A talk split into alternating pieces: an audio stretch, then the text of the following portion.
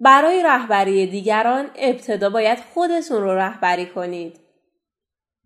توی یه جلسه پرسش و پاسخ در یه همایش شخصی پرسید بزرگترین چالش شما به عنوان یه رهبر چیه؟ فکر می کنم پاسخ من همه رو توی سالن کنفرانس شگفت زده کرد.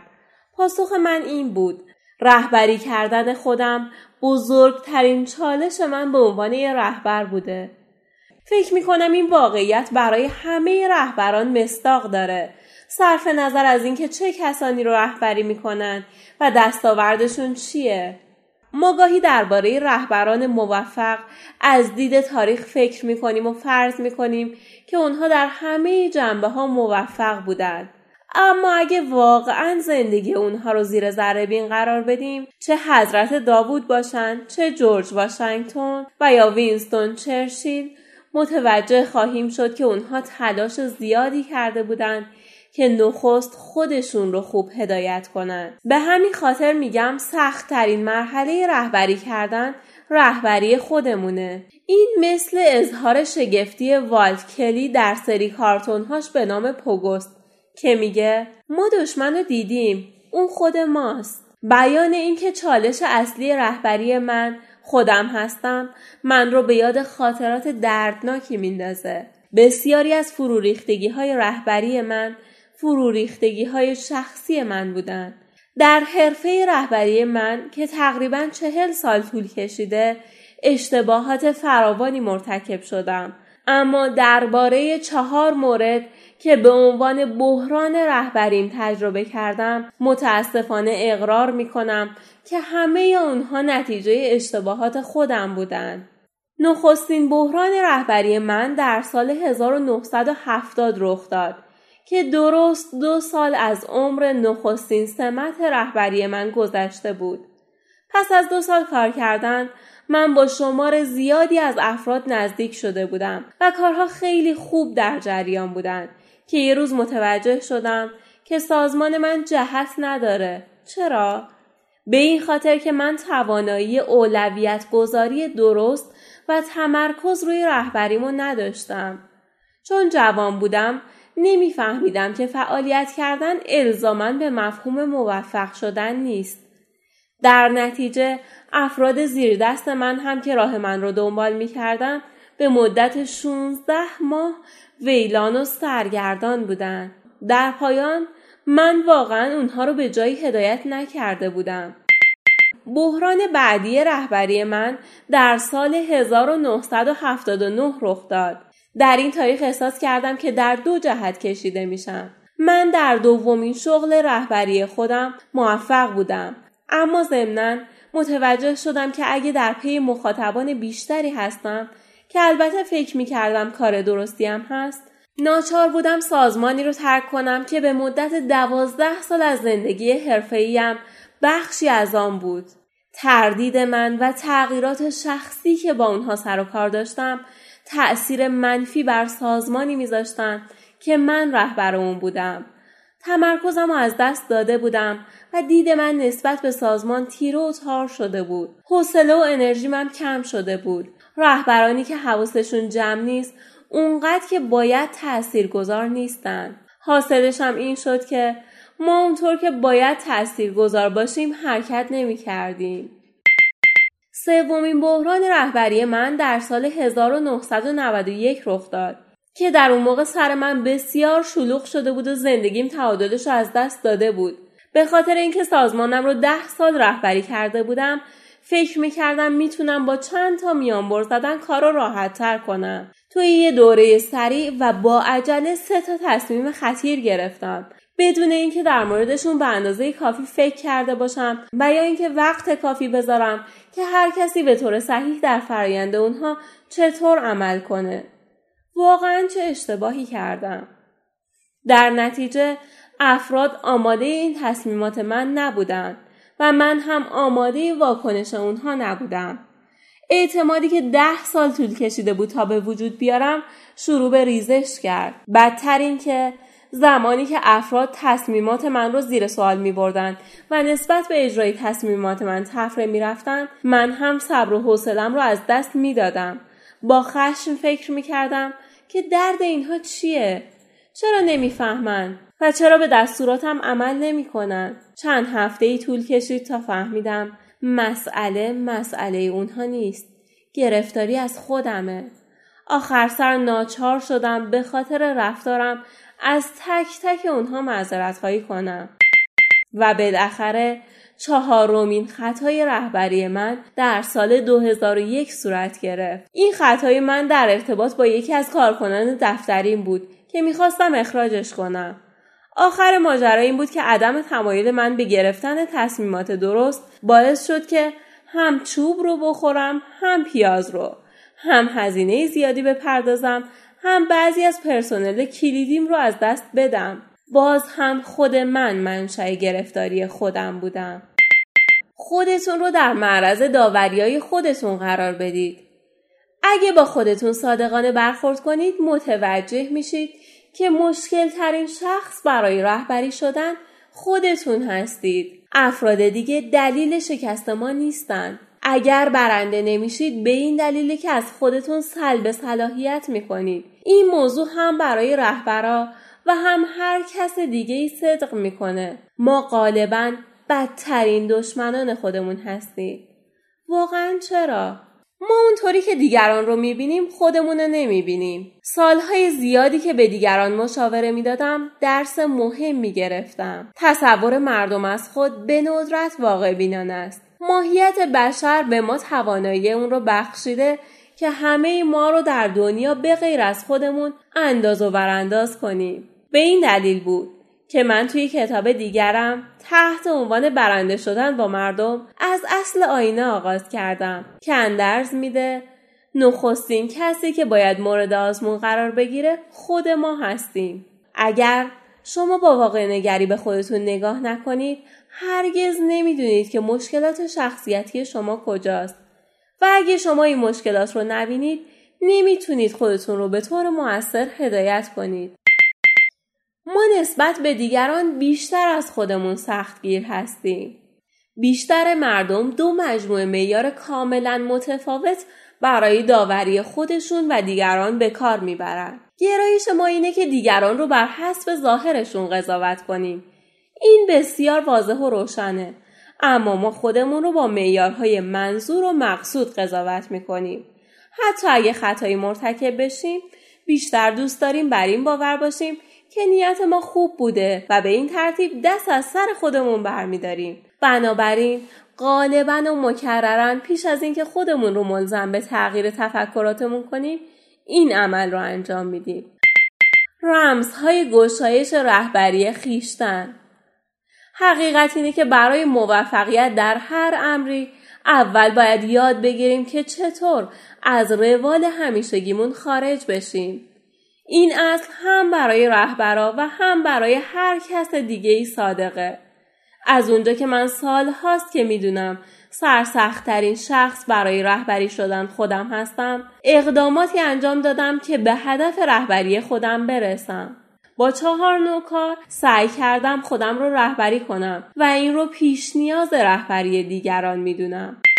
معاشرت و رفاقت بیاموز اسقف فولتون شین میگه مدنیت همواره در خطره زیرا به کسانی که هرگز نیاموختند چگونه اطاعت کنند حق فرماندهی داده. تنها رهبری که خوب پیروی کرده می‌دونه چقدر خوب می‌تونه دیگران رو رهبری کنه. رهبری خوب مستلزم فهم دنیایی که معاشرین در اون زندگی می‌کنن. شما زمانی می‌تونید با اطرافیانتون ارتباط خوبی برقرار کنید که پاتون رو جای پای اونها بذارید. شما می‌دونید که تحت قدرت کسی بودن چه معنی داره و از این رو بهتر می‌فهمید که قدرت چگونه باید اعمال بشه. در مقابل رهبرانی که هرگز از کسی به خوبی پیروی نکردند و خودشون رو به قدرت تسلیم کردند گرایش بر این دارن که مغرور خشک و مستبد باشند اگه این کلمات نحوه رهبری شما رو بیان می‌کنه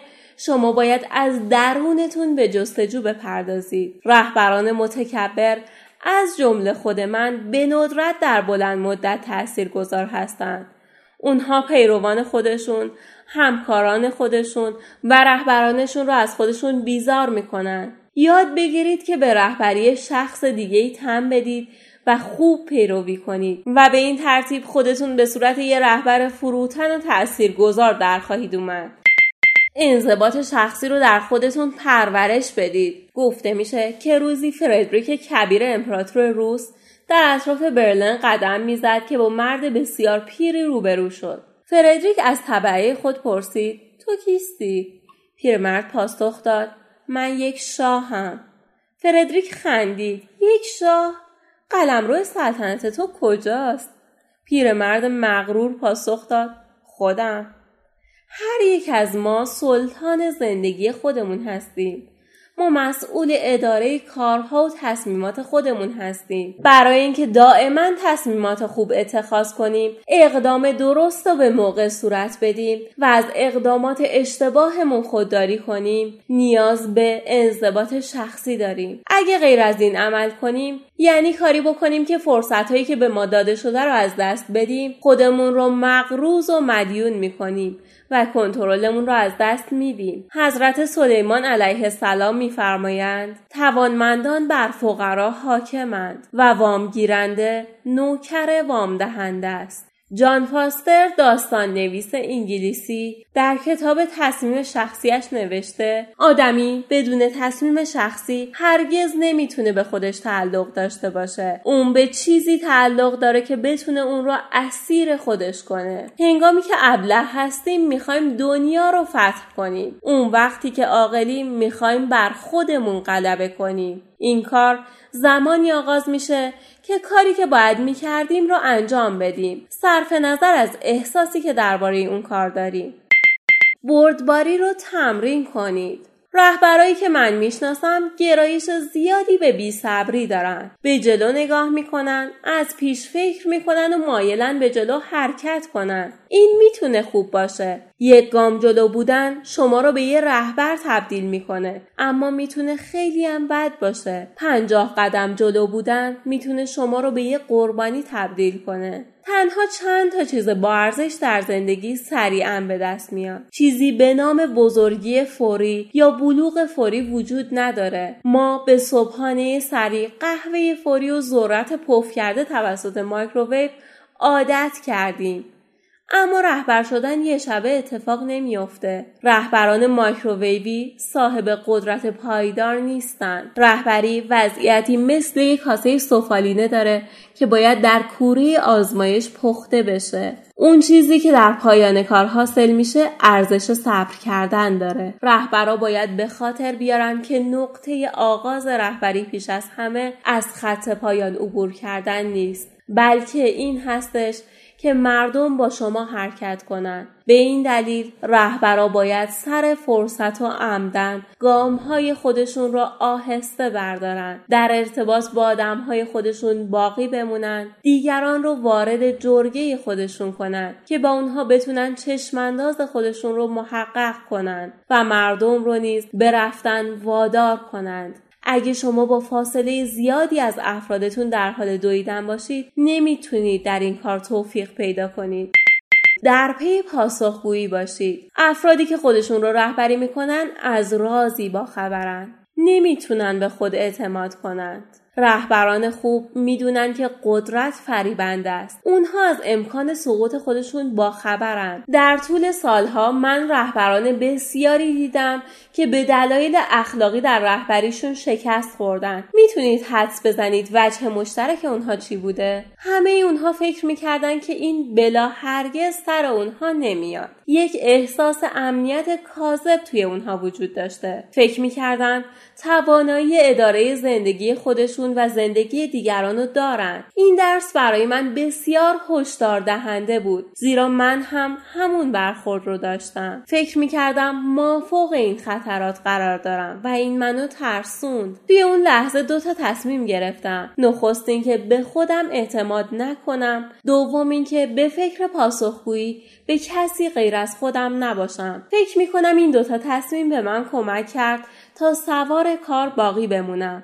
هم خودم و هم دیگران رو رهبری کنم. فقدان پاسخگویی در زندگی شخصی ما مطمئنا باعث بروز مشکلاتی در زندگی اجتماعیمون میشن. ما مکررا شاهد چنین پدیده هایی در میان مدیران ارشد شرکت ها در چند سال اخیر بودیم. یه ضرب المثل چینی میگه هنگامی که آدم خوبی رو می‌بینی سعی کن با اون چشم و همچشمی کنی و وقتی هم آدم بدی رو می‌بینی قلب خودت رو بیازما. بسیاری از مردم تصور می‌کنن که پاسخگویی به معنی داشتن اشتیاق برای توضیح اقداماته. اما من بر این اعتقادم که پاسخگویی خیلی قبل از اقدام ما آغاز میشه. پاسخگویی از پند گرفتن از دیگران آغاز میشه. برای رهبران به طور خاص این موضوع به شکل پاسخهای زیر صورت می‌گیره. ما پند و اندرز نمی‌خوایم. ما با پند و اندرز مخالفتی نداریم. ما از پند و اندرز استقبال می کنیم ما فعالانه در پی گرفتن پند و اندرز هستیم. ما غالبا به نصایحی که داده میشه عمل می کنیم اشتیاق به پند گرفتن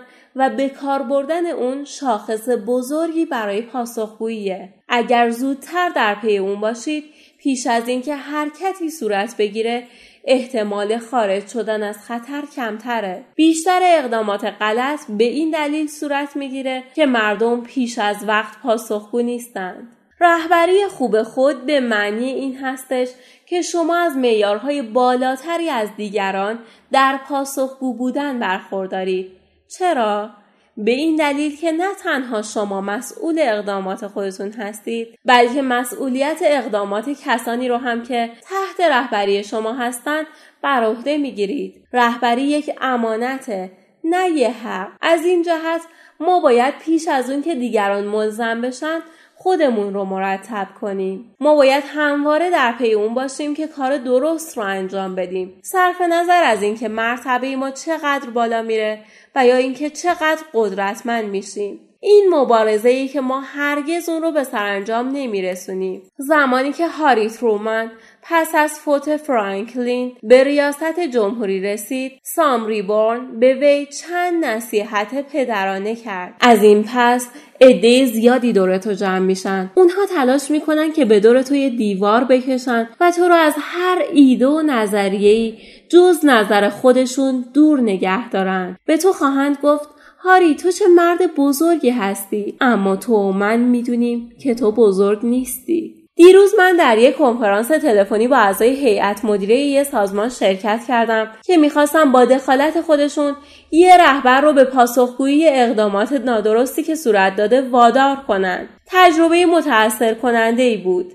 وی احتمالات موقعیت رهبری خودش رو از دست می‌داد. در حال حاضر احترامش رو هم از دست داد. اگر اون ابتدا می‌تونست خودش رو به طور موثر رهبری کنه شاید اقدامات هیئت مدیره لازم نمی‌شد پس از مطالعه من با خودم فکر کردم که زمانی که رهبری خودم و مورد بازرسی قرار ندم مردم هم به رهبری من احترامی نخواهند گذاشت. توماس جی واتسون رئیس پیشینه آی بی ام گفت هیچ چیز به اندازه اونچه انسان روز به روز برای رهبری خودش انجام میده چنان با قاطعیت توانایی آدم رو در رهبری دیگران به اثبات نمیرسونه. کاملا درسته. کوچکترین جمعیتی رو که رهبری می‌کنید خود شما هستید و این مهمترین فرد است. اگه این کار رو به خوبی انجام بدید حق این رو به دست خواهید آورد که جمعیت های بزرگتری رو رهبری کنید.